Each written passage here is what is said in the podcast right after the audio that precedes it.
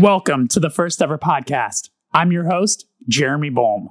This week I'm talking to Yvette Young. She's the brilliant guitarist for Covet and a multi instrumentalist with a solo career. And on top of that, she's a visual artist as well. I first came across her music through our mutual friend and past guest of the podcast, Atipa Jefferson, and was so blown away, I just knew I had to have her on. She walks us through all her first experiences as a musician, including recording, touring, and you get to hear us gripe about the pains that come with performing at South by Southwest. um, I wanted to throw out a trigger warning to our listeners that she's very open about her time she spent in the hospital due to anorexia, which played a big role in her guitar playing. Um, I'm so appreciative of her being so open to talk on that. Um, so, yeah, I just wanted to put that out there. We get a very special treat. At the end of the show, she plays us out she plays the song Parachute by Covet on a new acoustic she was trying out. So it all worked out perfectly for everybody. um, thanks so much for being here. Thank you to Yvette for coming on the show. This is the first ever podcast. Enjoy. Yvette, thanks so much for coming on the show. How are you this morning? I'm doing great. How are you? I'm doing all right. Uh, you're in San Francisco, right? Mm-hmm. Uh, well, about an hour away. I'm in uh, like I guess the uh, San Jose area. Oh, okay. Mm-hmm. You're and you're like born and raised Bay Area, right? Yeah, born and raised. Had a brief stint in LA for college and then moved moved back. Oh, that's right. Yeah, I read you went to to UCLA. How was that transition for you going from the Bay to LA for Were you here for a few years? I I take it? Yeah, uh, I was really there for only about 3 years, something like that. Um, my parents were really strict. They didn't want me living in LA alone too long, so they're like, "Oh, you got to come home." So, and then I started oh, touring, okay. so it kind of it kind of made sense for me to just just stay um, in my home nest while I'm on the road all the time. Yeah, for sure. What uh, what part of LA were, were you like near campus, or is there like campus? How I actually don't know this. Is there like is there like campus housing and stuff for UCLA? Yeah, I spent a couple of years on campus, uh, in campus housing. Had a had a few quirky roommates, and then um, I lived right on Frat Row. Unfortunately. Okay. Um, what uh, what's the name of the street? Hmm. It was started with a W. Uh, I'm blanking like on it. Wilshire it was like right around right? Westwood. Wilshire. There we oh, go. Okay. Okay. Yeah. Yeah. Yeah. Um, Oh yeah, I'm sure that was a that was a big difference going from from like home comfortable life to to living in in that sort of a situation. Did you enjoy it or was it was it uh, hard to adapt to? You know, being an only child, I was definitely pretty spoiled, so I I didn't really enjoy having a roommate. I hope none of my old roommates are listening to this, but uh yeah, it was I had I have some crazy roommate stories. Like some of them I'm just thinking about what I lived with for a year and I'm just like amazed. Right. Um yeah, so there's that and I wasn't really good at that. And then I lived with um this girl for a while in uh an apartment situation, but she was also kind of uh she was just really messy and kind of crazy. sure. Yeah, no, I mean especially if it's situations where like you're you're positioned to live with somebody or something like that like you don't know the person like that's that's uh, that's always a little bit of a of a stressful situation. I, I totally understand. I'm I'm going to be curious once we get a little, a little further once we start talking about touring, um, how uh, how that felt for you going because because yeah, it's like when you're got that only child sort of vibe and like you're used to your comfortable space, and then now all of a sudden you're having to share it with a lot of people. Uh, that's also could be a little bit a little bit of a struggle at first for sure. Yeah, um, it's like it's all kinds of factors. It's like just getting used to not having privacy and then like cultural mm-hmm. differences as well. It's just a whole um melee of different things. yeah, melee is a is a great word to use to describe it. Um so but I'm curious so uh I you know i've I've I read some interviews and I watched some interviews and things like that and um I know that uh, classical music was like a big part of your upbringing, but I was curious what your first experience connecting with music that felt like it was yours was, what that could have been. I mean, I at the time I remember when I was even when I was playing classical music, I played a lot of Baroque stuff. And then one day I was like, wait, I want to try to write my own Baroque piece. So I, I like took out sheet music and I notated it myself. I think I was only like 14 or 13 or something. I was really young, but I was like, oh, I made my own Baroque piece, completely ignorant to the rules of like composing Baroque music. Um, there's that. I guess, uh, I heard some rock music once on it. Like I, I, guess I remember distinctly one time on a plane I discovered uh um bands like I guess there's a lot of punk like The Living End and then there was a a channel and I I found um per- Permission to Land by The Darkness and that really blew my mind. I was like, whoa, wow. I love this. Yeah. Going from like classical yeah. music to the darkness is like such a crazy jump, but something about the music was so fun and I like the messages behind it and even like the visuals. I remember watching their um, videos on VH1 back in the day. Uh, and mm-hmm. I, uh, yeah, I was fascinated. I was like, what is this man doing on this like fuzzy spaceship? Like his his shirt is his, you know, balls are nearly out. Like the the the, the V neck right. is so low. It's like crazy. So I remember watching that as a kid. And then every time my like grandparents came back in the room, I would just turn the TV off, like because I knew that I wasn't allowed to watch stuff like that. So sure. I mean, it's funny that that's something that that's like a band that you were you know uh, mesmerized by or something like that considering like also how incredibly proficient that band is at their instruments you know it's like they were like a total shred band. I, I remember when they first came out it was just like that was kind of the appeal that it was sort of the the throwback to that era of like total you know uh performative rock music. Um so that you know that's that's fascinating that that was like the first thing that you were like oh man this is this feels different. It's like exciting. Um did you ever like try to buy their cd or anything like that oh i definitely own their cd but i bought it admittedly as a when I got older, I just found them in a record store one day. I was like, all right, this was definitely part of my formative years. So I'm just going to buy it. I know all the lyrics, sing along. Did you ever get to see them play or anything like that? Oh, oh yeah. I saw them I think it was uh which it was in San Francisco. I forgot the name of the venue. It was one of the bigger ones. But Justin still got it. They're they're all dressed still in crazy get-ups and his voice is insane. it was really fun. That's all. Was it like at the Regency Ballroom, some like a place like that or was it like bigger? I think it was Regency actually. Okay, yeah. So yeah, you so you started playing piano at, at like age four, and then so was how close was piano and violin? Because I know you play violin as well. Yeah. Um. So I had a really rough stint with piano at first. Like I enjoyed playing it, but I think just the classical world was a bit. Um. The competitive nature of the classical world was a bit too much pressure for me. So um, and also just having to audition for orchestra and balance all of that on top of going to school. And not a lot of time to be a kid. So I think I got really yeah. burned out and sick from it. But um, I definitely appreciate my classical upbringing now in retrospect, now that I'm out of, you know, being sick from all the pressure.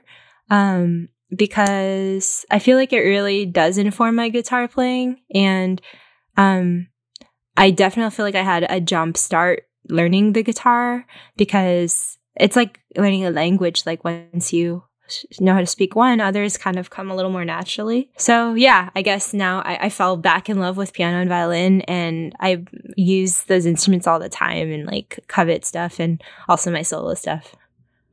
It, this is an interesting question that I've, I've never really thought about, but you know, a lot of a lot of instruments feel like it's like riding a bike, you know, where where even if you've taken a lot of time off from it, you could still kind of hop back on. Is violin one of those instruments? Because that seems so difficult just from an outside perspective you know like it is is it as easy to just hop right back to playing violin as it is guitar or piano so i actually feel like uh i'm actually surprised every time i pick up the violin like i've gone years without playing and i'm like all right get ready for the cat dying cat noises right right right and it's actually it's actually quite all right like uh i feel like violin is one of those things where when you start out um you're gonna sound like like awful for a really long time. Like everyone around you, your neighbors, your people in your household, like they're going to have to be really patient. And um once it clicks, it just sticks with you, I think. It's like a muscle memory thing. Like muscle memory is is an amazing concept. Like sometimes I won't play something on piano for a long time and then I'll sit down and I'm like amazed that I can still remember what to do with my fingers. So I think your body just kind of like kicks into autopilot and um yeah, I find that violin sticks with me, just like piano and guitar. You know what's funny is I had uh, the guy who plays drums in my band one time told me something that became very comforting to me because I don't know if you've ever dealt with this where uh, you know, it's been a long time since you've played with your band or, or just whatever it is. And maybe you're on this, something like, like, you know, you're on the spot in front of an audience or something like that. And you all of a sudden are like, oh no, I don't know if I remember this. I don't know if I remember this. He once told me that like, if you do something uh, enough times, your brain sort of like creates a groove, almost like a vinyl record where it's like, there is that muscle memory. Like you just have to sort of turn your brain off and just let it happen. And yeah. um, it, it, that, it's just it's been really helpful that reminder. It's like okay i know it's there. I know it's there. Just anxiety just chill for a second and it'll come. It'll come. Um, is, is that sort of what you're talking about yeah, 100%. I feel like sometimes just overthinking things is my worst enemy. Like, even live, sometimes I'll start to, for some reason, think about the song I'm playing and like what I'm doing, and then I'll just forget how to play entirely.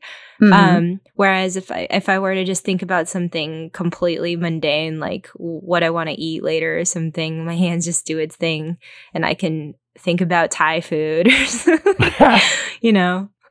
Yeah. So, yeah. I think people I, I, even find trying to relearn stuff sometimes like I have to just turn off my brain and just close my like closing my eyes helps me remember how to play things. It's kind of weird.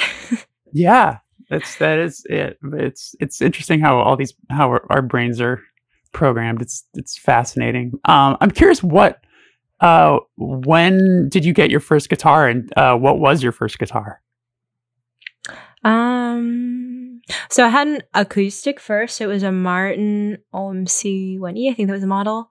Um, mm-hmm. I got it for Christmas. Um, and that was the guitar that I um, ended up playing a lot when I was when I was sick, and uh, that's the the guitar that I first started writing songs on. Um, and then ugh, I had uh, an ex that loaned me his Ibanez RG. It had like a kill switch on it. It was pretty extra. Uh, and I started learning electric guitar on that when I was, I think, in my early, no, mid, no, early 20s. And yeah, I, when we broke up, I gave that guitar back. I didn't really want it. Yeah. but, um, and then after that, I, at the time, I didn't have money to buy an electric for myself. So I traded a drum machine for this, um, SX Telly from a, uh, a pen pal that I had from Louisiana named Ethan Dillard. And wow. I still have that guitar right now. And it's a pretty great guitar. Like, it's an it's like ninety dollars um, in a store, but I feel like the neck actually feels pretty great. And he swapped out the pickups for some custom wound Bill Lawrence ones, and they sound awesome. Oh wow! So wait, how, so were you like a like like in your late teens or early twenties when you actually started playing guitar? Mm-hmm. I was probably around like 18, 17, 18. Wow. That's it's it's always so fascinating when when people who are so obviously like proficient uh start so much later. Um I interviewed uh this this kid who goes by Scary Pool Party. Um Alejandro. Oh, he's awesome, Alejandro. Yeah, yeah. He, I, I, had him on the show early on, and, and he, you know, is a total shredder like yourself, and like same thing, like learned it, you know, much later on. And it sounds like you two actually have a lot in common because he also was piano player and all that sort of stuff. And then it just oh, he shreds on the keys. I look at yeah. his, I'm like, what on earth? Like you were just not human. Now he's an amazing person. absolutely, yeah, absolutely. Um, so then what was uh at what point did you decide to start a band? Like what was the first band that you did? Is it the one you're currently still in? Oh no, I had this band in LA called uh Astrochasm. We came up with the name like in such a funny way. We just wrote a bunch of like woke words on like post-it notes and mm-hmm. then uh we just put brand we just selected two and we're like i guess we're called astrochasm um and it was already kind of like the the noodly math rock tap stuff that some of my older stuff sounds like um so yeah i guess my first band was like a quote unquote math rock band um Sure. it was with the my drummer uh cameron and another guitarist jordan and we briefly had a bass player named daniel Okay. And did you play around LA much? We played one show in Bakersfield at a place called Jerry's, Jerry's Pizza, Pizza. I think. Yeah, the basement. Oh my god. Yep. it was it was my first show with a band and I at the time okay, like things I wish people in bands would have told me is what you sound like at a venue is not going to sound be what you sound like in your garage space and I had no concept of like acoustics or just like even how different amps can sound in different um rooms and climates. But yeah I was in for a rude awakening when I plugged in and I couldn't really hear myself at all.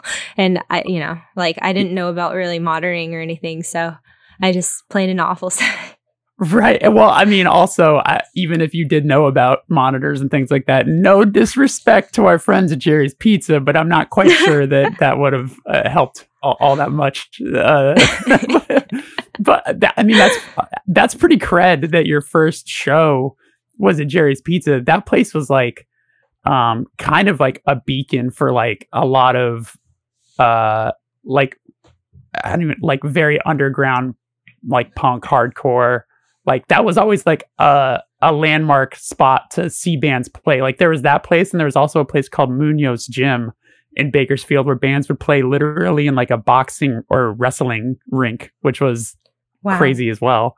But uh, but yeah, that was like just one of those staple spots that um, I don't think happens anymore. I can't imagine it's still doing shows. Again, sorry to Bakersfield if if I'm totally wrong and you're still doing shows there. But I actually once saw I drove out because they were in town. I went and saw, I saw Circa Survive playing at Jerry's Pizza. Uh, Whoa in like fucking probably like 2008 9 something like i forget what it was um how did you end up playing it at jerry's pizza like what brought you out there do you remember I think I was friends with a bunch of other bands at the time just because I was already like doing art for other bands, uh, visual art, stuff like album art design. And then I, I just had like a lot of online friendships with people. So, you know, I feel like the best ways to get shows when you're DIY is just to like hit up some Facebook group or like hit up your friends on Facebook and try to put something together. So I think that's Totally. how I got offered it. Um, and I remember at the time I got, I actually had, um, I don't know if it was pneumonia, but it definitely felt like pneumonia because I had a cough for like six months. So I actually um, had a cough so bad that I cracked a rib. I don't know if anyone else Oh has ever had that, but I, at the time I could barely stand. And I was like coughing, so I just played the first show with like an awful cough, and then um, yeah, it was just it was. I remember being kind of a dramatic show at the time because also I think someone I didn't want to see showed up, and then they were like following me the entire night. It was it was just yeah, teenage problems.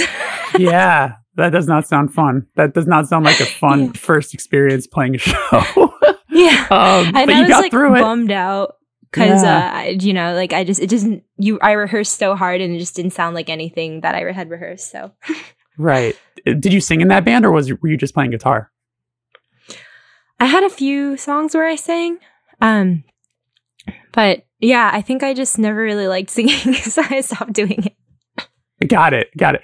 I mean, with uh, I mean, I know you have so you do solo material, and then um, obviously you do what what Covet does, which is, is it safe to say that that like ninety eight percent of what Covet does is instrumental?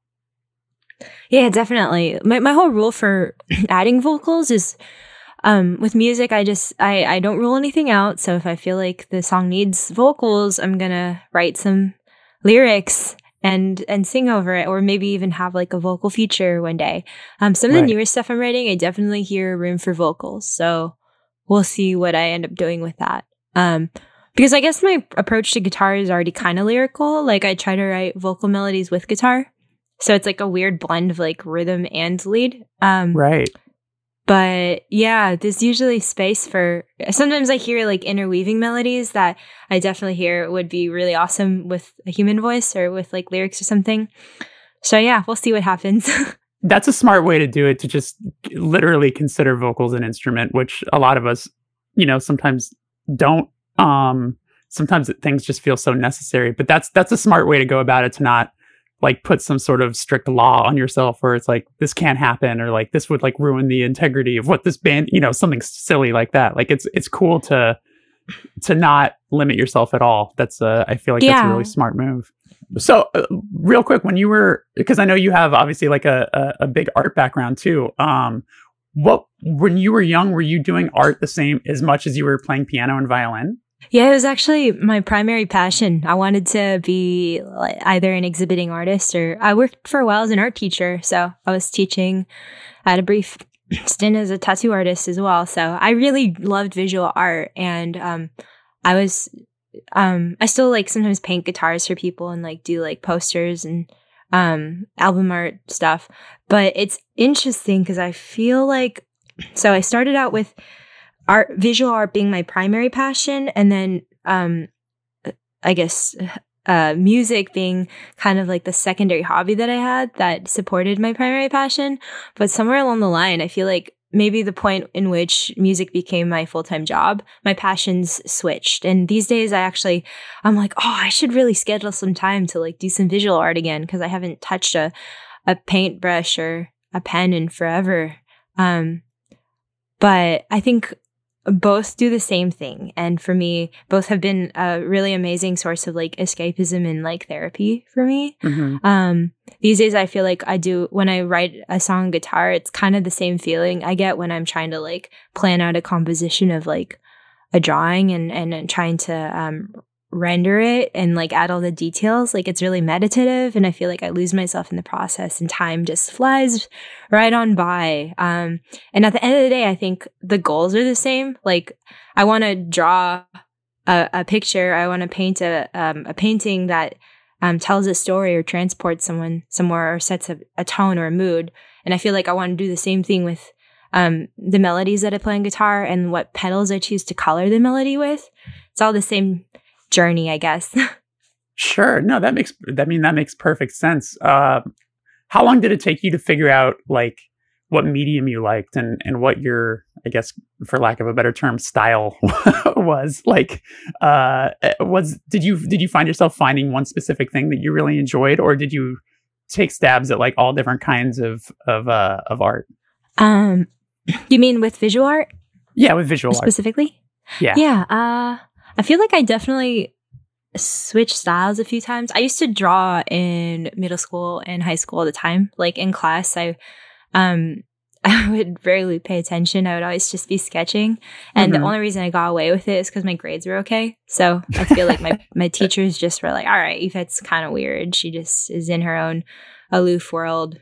But she's getting good grades, so we're not going to give her shit. Sure. Um, and I guess when I was in the hospital, for um, that the time I was sick, I drew a lot for therapy. I think I drew a lot of like depressing stuff. Like if Evanescence, like, and I'm not saying Evanescence is depressing, but I'm saying like if like their music video aesthetic had like, I guess like I drew the equivalent of that. So a lot of like dark goth stuff. Okay. Um, I drew anime for a while. it was like sure. when I was a kid. I even did uh, on Newgrounds, you know, those like flash animation stick figure fight. Okay, things. I think I know what you're talking about. Yeah, myself right now. No, I think yeah. I know what you're talking about. Uh, yeah, yeah. I drew. I do like. I did like fight sequences in like Flash MX at the time. So oh. I got into the world of animation for a bit. Yeah, um, and then now whatever my style is, I think I just like stuff that looks like a really super detailed wood block things. But I also have like so much more appreciation for abstract art. Like I think back in the day when I was more illustrative, I was like, oh, like abstract art is weird. I don't really feel anything from it. But I think these days, like my favorite thing to do is to go to a gallery and just look at a lot of the more gestural abstract works that are huge because they kind of read more like sculptures and also I feel like they're way more emotive to me than something that's uh figurative. Um and I'm impressed because I feel like I I can't really like I'm still trying to be more minimal myself. I'm still trying to like um, feel more comfortable with abstraction. And now I understand as an adult that abstraction takes a lot of mastery of concepts like composition and color theory um, to even accomplish something like that. So it's it's not bullshit. It's not something like my six year old can draw. Like it, mm-hmm. there's actually a lot of depth. Sure, absolutely. Um, you know, you brought you brought up the being in the hospital a couple of times now. I'm curious if you've been open or about it or whatever. But um, how long were you in, and, and what was the what was the actual situation? You mentioned stress um, being a, a, primary thing, but um, is that something you'd be comfortable talking about, or if not, we can move on. Yeah, I can. I totally. I've, I've been open with it. Um, okay. I struggled with an eating disorder at the time because I was just under so much stress from school and um, just again being subjected to the competitive nature of like the classical world and all of that. Um, and home life was rough so i feel like i didn't really have control over a lot of aspects of my life. Like it was a lot of people telling me who i should be and a lot of people putting these like um just making me exist within these parameters that i didn't necessarily feel comfortable operating within. So i um, and I was an intense perfectionist at the time. I was taught that like failure was not an option. So I think I started turning to food and exercise for some sense of control. Um, mm. It's really like an addiction. Like I could talk about this for a long time. Um, yeah. and I have, but also I don't want to like trigger anyone who has one or, um, yeah, I guess just in a nutshell, I, um, had anorexia. So I lost like half my body weight in a year, which put a huge strain on my heart and like I was a hefty kid. Like I was I like played basketball and stuff, but I also like really ate a lot of fast food and I, you know, I was kind of like chubby. Yeah, um, I mean, you do. So, that's what kids do. I mean, that you know. Yeah, you, you, yeah. Just Totino's pizza rolls and right, soccer yeah. all day. Yeah. Uh, so I yeah, I lost half my body weight when I was 16. I remember showing up to school and everyone didn't recognize me. Um, well, not everyone. Like some people were just like, "Whoa, what happened to you?" Uh, right. And yeah, it just, um, my heart stopped working. And that will happen when you starve yourself because your body starts cannibalizing muscle tissue um, right. when it runs out of fat. Uh, so yeah, I was in the hospital for, uh, in and out for about like, well, I guess over a span of four years, in and out. Uh, and it was during that time where I, I really started playing guitar more and drawing more. And how how close was this to your college years? Or was it just before? Yeah, so luckily right before um I I kind of stabilized like all my vitals stabilized. Mm-hmm. Um but the only thing is that's a uh it's kind of scary is like I feel when you're 18, like I got admitted to this uh, treatment ward. It's it's much like an addiction. Like they kind of take you to rehab where you you learn how to eat normally again and you get your vitals up and then you get discharged. But when you're 18, you you actually can't be forced to go there anymore. And um, right. it's kind of a mixed blessing because on one hand, they forced me to go when I was 16 to to live in the hospital. Um, uh, but it, and it's good because I was forced to recover. But the downside is it was just really expensive. Like, sure. Um, yeah. Luckily, I had insurance at the time, but it still took a big chunk out of like, you know, our, our finances, and it was really rough for a while. Um, but when you're 18 you can't you can no longer be forced to go into treatment. But the downside of that is then the chance of recovery is really bleak because nobody's forcing you on a program to get better. You're kind of just left to your own devices. And totally. it's like an addiction. Like you just fall back into your old patterns of self-harm and stuff. And yeah it's it's pretty gnarly. You, yeah it's not, well it sounds like you you had art and music and stuff to sort of as you mentioned earlier in the conversation like as therapy to sort of um, I guess just just handle these things uh, on your own. Is that is that sort of safe to say? Yeah, the beautiful thing about like visual arts and music is it took my focus away from how I looked, my appearance, and it put my sense of power and my sense of self into what I could create with my hands and what I could mm-hmm. write. So I feel like these days of course, for me, my eating disorder was never a vanity thing. It was never about like, oh, I just want to like look a certain way. Of course, that was part of it, Mm-hmm. But I think most of it was about the, wanting to, di- like, the feeling of wanting to disappear and occupy as little space as possible because you feel powerless. Yeah. And also um, the feeling of wanting to control something in your life that other people can't control. So um, it's all about numbers and, and control at the end of the day. Um, but for me, when I started focusing more on like writing music and, and art, I started to shift I guess those controlling tendencies into like maybe music or art, but also like um, it was a really good way to, for me to get out a lot of the negative emotions that I wasn't able to really place anywhere and just put them into this abstract vessel. Um, or sometimes not even abstract. Maybe I even wrote lyrics about it. Um, right. Yeah. Firstly, thank you for sharing that. That was, uh, as you know, that's that's that's quite a struggle. So, um, congratulations on on you know working through it um, and finding what works best for you. I'm curious though when you were when you were after you graduated um, with with uh, the art with a bachelor. I know I see you got a bachelor in fine arts. Did you ever do any like art showings? Like, uh, did you ever have like a like a big opening or anything like that? You know what? I really wanted to, but I really kind of felt like an outcast in at the UCLA art department. Um, I feel like they have this like specific aesthetic that they're looking for. It's like um fine fine art and I was always more into like illustration and I I feel like there was like this negative connotation that came with wanting to be more a part of the commercial art world. Um, I'm not really sure why, but at the time I was more interested in oh, how okay, how can I make a living off of like art? How can I mm-hmm. do more commercial stuff? So I feel like I never really felt necessarily welcome to have a showing there, just because it also is kind of a cool kids clique sometimes, okay. and I feel like only certain people got selected for that.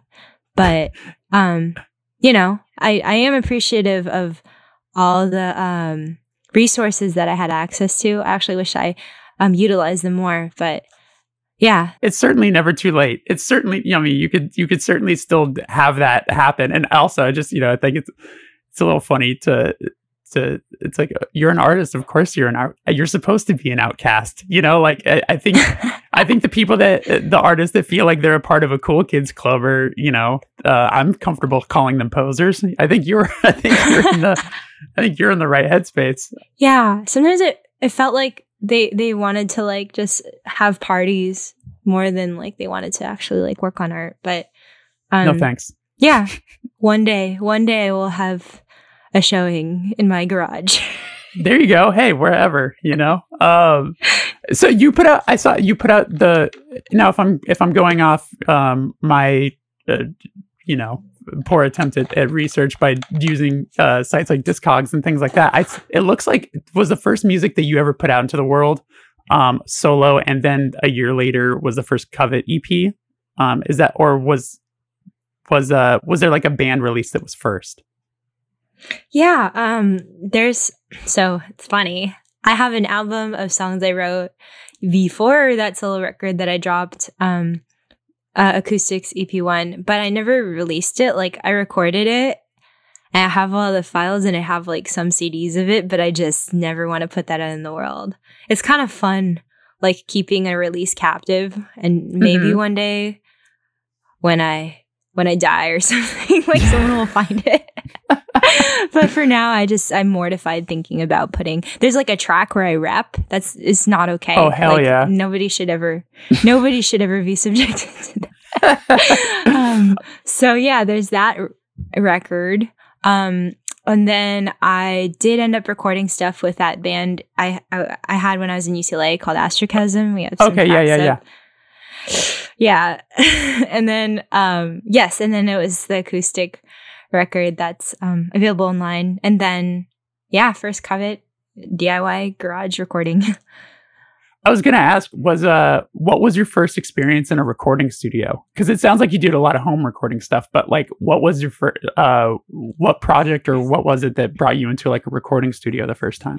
Definitely, definitely Covet. It was our first experience um, at Mike Watts' studio in Port Jefferson, VuDu Studios. Oh wow! Um, we flew out uh, to record Currents. That was our first record, mm-hmm. and it was so funny. We're so green. I was just talking about this the other day with uh, my bandmates, but it's funny because we flew out with like no pedals at all. We're just like, we're just going to use what's at the studio. And Yeah. we, sh- of course, you know, it was just a funny experience having to retroactively go and like add texture to the recordings with whatever pedals they had laying around at the studio.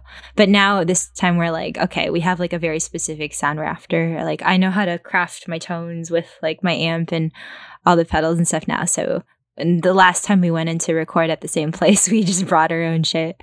Um, but yeah, you know, it's a learning experience. How what uh how did you feel being in a studio that first time? Because you know, uh, talking to you know having musician friends and all that sort of stuff. Like I, I feel like it's similar to touring. There's the people that thrive in the studio environment. You mentioned earlier that writing in the studio is is not your favorite thing. I agree with you. It's my it's my actual nightmare. Um, but but uh but yeah like o- overall how do you enjoy the studio experience and and um aside from the pedal mishap uh w- was there any other takeaways that you remember from that that you either really enjoyed or or or stressed you out beyond belief So I think I learned that sometimes it's okay to like stand my ground, not to really rag on um people's in other people's input, but you know, nobody really knows what you're chasing in your head uh other than yourself. So so I feel like a lot of studio experiences, certainly this wasn't our experience, but I've heard from like friends who went to other studios that a lot of people get pretty heated over their artistic decisions and i get it. You're, it's like your baby you're putting it on the world. You, your blood sweat and tears went into this thing so you want it to sound exactly the way that you imagined it. And you know i've heard of people getting into like fist fights over like a snare Sure. tone or something. Um yeah. So i feel like I, I i experienced a little bit of that. Like i maybe didn't stand behind my decisions as much because i didn't feel like confident or worthy. Um you know i sometimes envy people who are like more assertive about that kind of stuff because at the time i was just in there to learn. I felt so green. I was like all right i'll just like accept everything i'm being told um and and and accept it as like the truth. But um i think now like last time i went to the studio i definitely stood my ground a bit more when i wanted something and i wasn't afraid to maybe argue a little more. It's not to Yeah. say that like i didn't like like what their input was but for me it was more like no like i wrote these songs and i um, know how to set this tone up at home and this is the exact sound that i want for this section so i'm going to stick by it. Um, and this is how i want to sit in the mix and i know you're not used to doing that but i'm this is how i like it. So just being a little more Right. assertive sure sure. Uh, you mentioned you flew to that where so you flew from california to where? Where was that studio where's that studio at? Port jefferson long island. It's uh Oh, for wow. us us frail californians it was it, we always go there during the winter where it's Ugh. like s- we're snowed in it's it's just everything's iced over.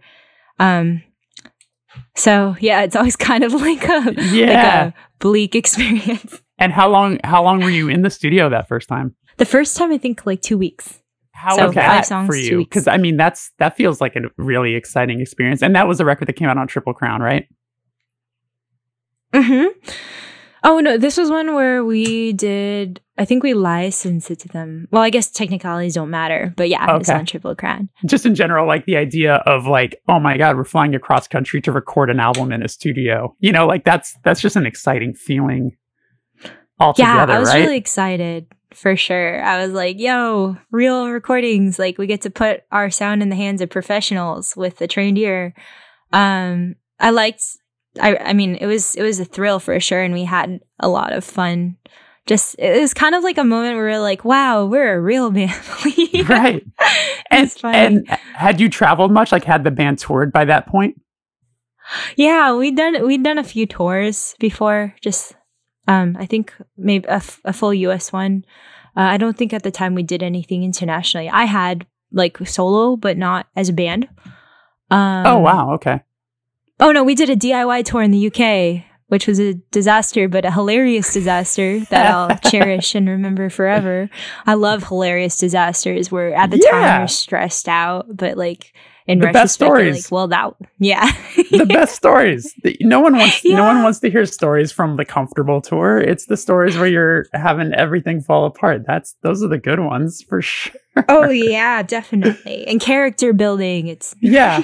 In the same way I've always I've said a few times on the show, like I don't trust someone whose first touring experience is in a bus. I also don't trust someone whose first overseas experience it goes great. you know? yeah, like what on earth? No, it has. You have to be hazed. yes. By life. One hundred percent. One hundred yeah, percent. to appreciate what you have later. Yes, absolutely. Um, yeah. Do you, uh, I mean, I know we talked a little bit about uh the your first, you know, your first touring experience and things like that a little bit early on in the show, but like, um, what was that first tour for you? Was it was it like a West Coast or um was it a, a, a little bit of a longer one? It was a short one. Um, as a band, we were lucky enough to be invited to tour with this band called Chon. Um, Oh, yeah, we did a couple sure. of just West Coast tours, and that was amazing for us because at the time we didn't even have a record out, and we'll always feel really indebted and appreciative to the folks at Chon for having faith in us, even though we didn't have a a record out necessarily. I'm I want to say that was our first tour, but I also think that we maybe we did a tour before that. It was a full US tour with a band called Tides of Man. Mhm. Um and we are also indebted and very grateful to them because we also didn't have a record at the time and they just decided to take us on this full US um adventure and that was that was really fun for us. Like in my heart that's always going to be one of my favorite tours. Um, just because it was so uh, magical. It's like the first time. Uh, even And though was- all of us caught the bird flu on that tour and Oh, no. were deathly ill. Oh no! Again, hey, stories, right? Um, Yeah, right. uh, was that in like um, DIY venues, or were that, or were those in like, um, you know, not to, not to put down a DIY DIY venue, but like, uh, I guess legitimate venue. Um, were they like, y- you know, uh, a- actual, uh, you know, places to play, or are they like more vet hall type spaces?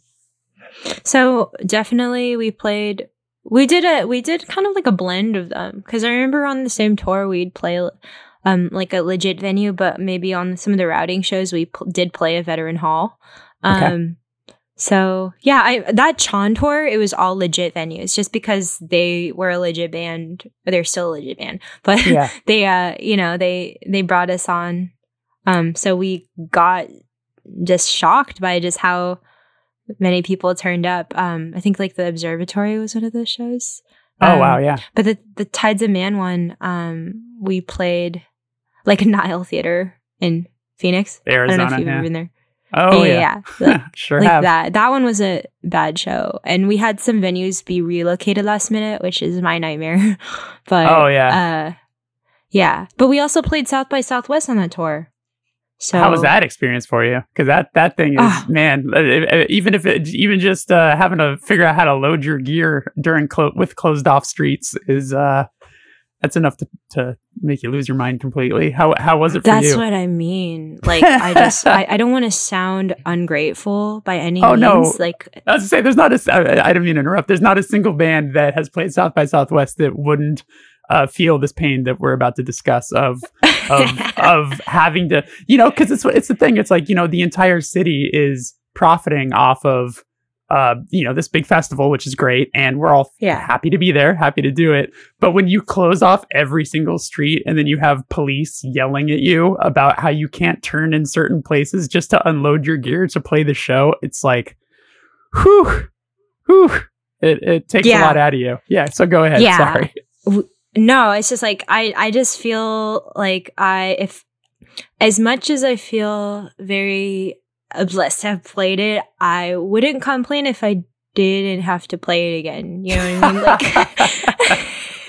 Like, like, like it's cool, but uh, it was cool. It's cool to say that you did it, and it, I think like, is it really for people who like love music? Because I feel like every I don't know, like it's just it's chaos. Like yeah oh it's ca- Austin. yeah we had years where we were going full ignorant, where we tried to play as many. Like there was days where we played six shows on one day. We were just like, oh my gosh, we were just hopping on everything and just like being dumb with our friends. But just it was such such just punishment on ourselves just having to figure out how to coordinate getting to and from with all of our gear and and and all those sorts of things but and then it's funny because then yeah as you're talking like with the industry aspect of it you know it's like where people are going to quote unquote like be discovered or make it but then you're looking at all the industry yeah. people who are like so shit faced drunk at like 11 a.m. that you're like, no one cares about anything here. Yeah, they're there for the tacos and mimosas. Like they're not yep. there to like discover the next yeah Fleetwood Mac or something.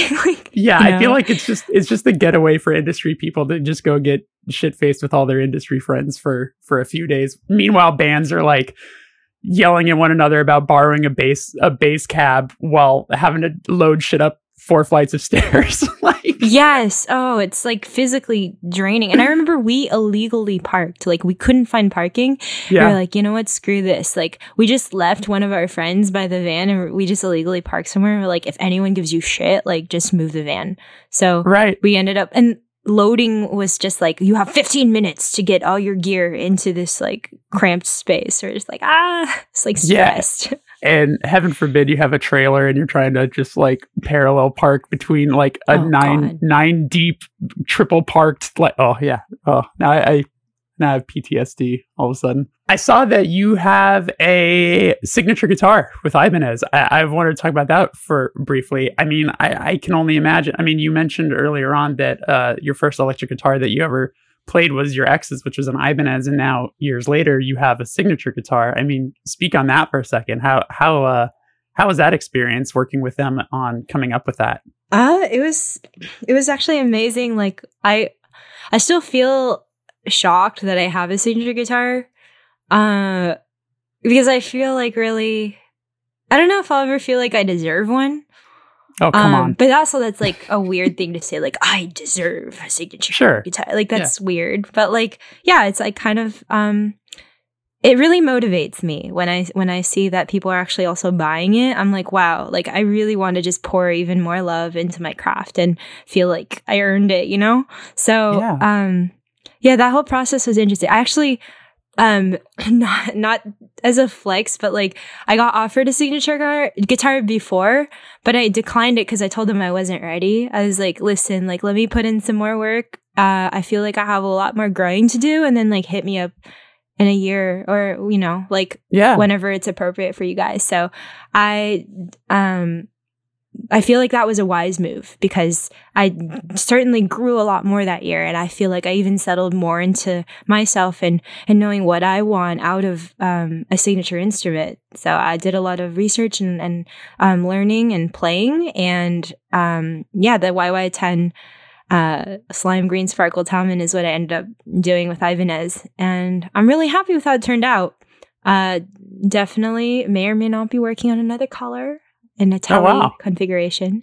But yeah. yeah, I it's been it's been wild. oh, that's awesome. Well, congratulations. What a cool thing to see. It's it's uh yeah, it's it, it also, you know, um, with all the guitars I've seen you playing and, and all the videos and stuff like that, it, it, feels very you. You know, it's not it. There's certain times you can see a signature guitar from somebody where you're like, oh, I don't think that person had any say. I think that they probably just signed off on letting this company do it. But then you see certain people's where you're like, oh, I can tell that they had time they put their time and energy into making that what they wanted it to be. Yeah. Um Ibanez is such a lovely company to work with. I feel like my uh, artist rep Mike is just so so knowledgeable, but also just so easygoing. So, um, collaborating with him on the specs and everything was was really fun, and um, I learned a lot in the process as well. Oh, that's awesome! Super cool. Well, hey, um, the last question I like to ask everybody uh, before we wrap up is um, do you remember the first time where you felt like you were doing the thing that you had been working so hard towards? You know, I was thinking about this, and I think it's when I released my acoustic record.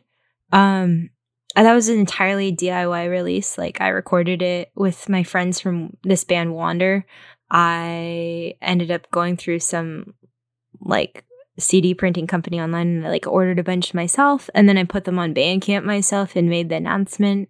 Uh, I remember um, the night that I finished recording, I just pulled an all-nighter doing the album art too. So I drew this picture of like this girl in this sea cave being um, surrounded by doves.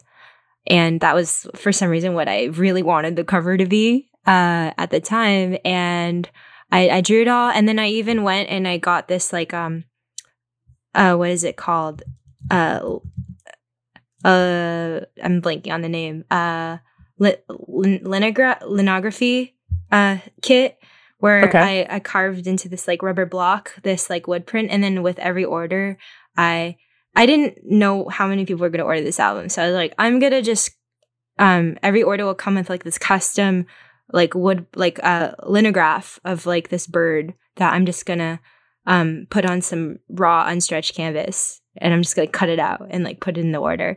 And I remember, uh, buying all this stuff to do it. And then I put it on Bandcamp and then just, that week I just every day I was packing orders and I was blown away looking at the addresses too because there are people all over the world like I remember I packed a cassette tape for this guy in Israel and I was just like how do these people even like know about this is like amazing just seeing right how people all over the world want to support some rando girl you know so for me it's just really uh, mind blowing and I felt amazed that somehow music could have this reach. So at that moment, I felt pretty successful because I put out my own release and I think it at least paid for itself. of course. Yeah. No, that's such a cool feeling no matter what. I mean, I don't think that ever goes away either. You know, when you, when even if you're just like sending out shirts or you're sending out whatever, what have you, like whenever you're like, oh my God, there's like an address in Russia. Oh my God, there's an, ad, you know, like how did, how did these people find it? Like it's it's it's the magic of music, as as silly as that yeah. might sound. We have this joke every time we see an Icelandic address. We're like, "Oh, Bjork ordered a record." um, I want to go there so bad. That's like one of the, the the few places that are on our list that that you know. There's been a couple. Uh, there's been, there's been a couple times in our band's career where we we try to push one of our agents to like get us to go somewhere, and then they try, and then you know, then the the whoever the whoever the promoter is will like show us some sort of analytics about like how many listeners in their country our band actually has and it's like yeah we can't justify bringing you here. Like, it's like ah god damn it. Um, i want to go right there. I feel like there's something in the water. Just so much good music comes out of that place. Um, i mean um, between so bjork and sigur Rós yeah. Yeah Olafur Arnalds, uh, Jóhann Jóhannsson. There's this yeah. band there called Agent Fresco that's amazing. Um, so yeah, one on my bucket list for sure. Same. We had a layover there once, and even the airport I was blown away by. It had like it had like the most like gorgeous uh wood like um like wood floors. I was like, oh my god, like everything about this place is already beautiful. I'm just in the damn airport. Um, yeah, I, man. Real, even just hearing hearing that makes me excited. I'm like, oh, I wish I could be at the Iceland airport. um, I was actually curious though, real quick, uh, real quick, with that first, so that first release you were just talking about, is that the one that eventually had a couple labels do like cassettes of it and things like that? Because I saw um one, or at least one of those early releases had like there's a label Funeral Sounds and then uh, More Than Me and also Little League, and like I saw that like uh I think Little League is like an I like a Ireland Irish. label, and then yeah, and then like uh More Than Me was like at a Nashville. I, I'm was it because of the internet and just those like Facebook groups and things like that that these labels found you and were interested in working with you? Yeah, it was just like the DIY community online. Yeah, um, I had done art for some of the other bands on that label, so they were just like, "Oh, we want to do a couple of cassettes." Um, yeah, it's it's crazy.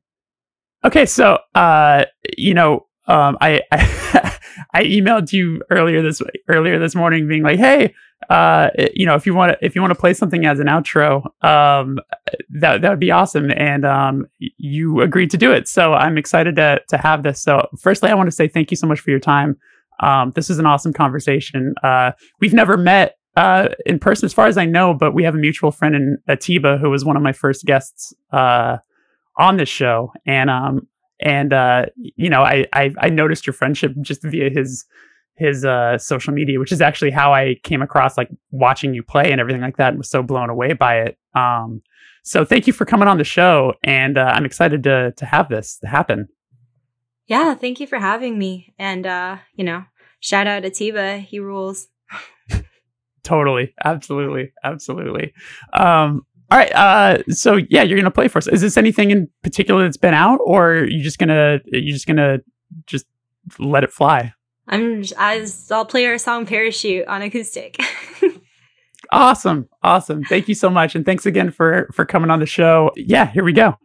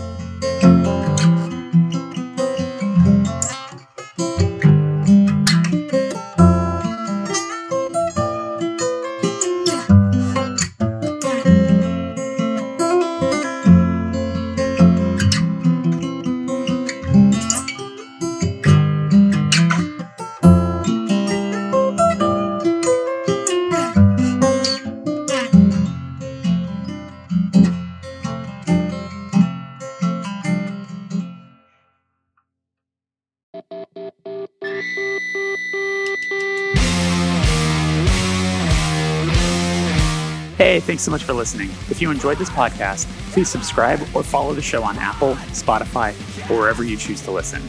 And if you can spare a moment to give us a rating and review on Apple, it helps the show gain more visibility, and that can make all the difference. Thank you, and I'll see you again next week.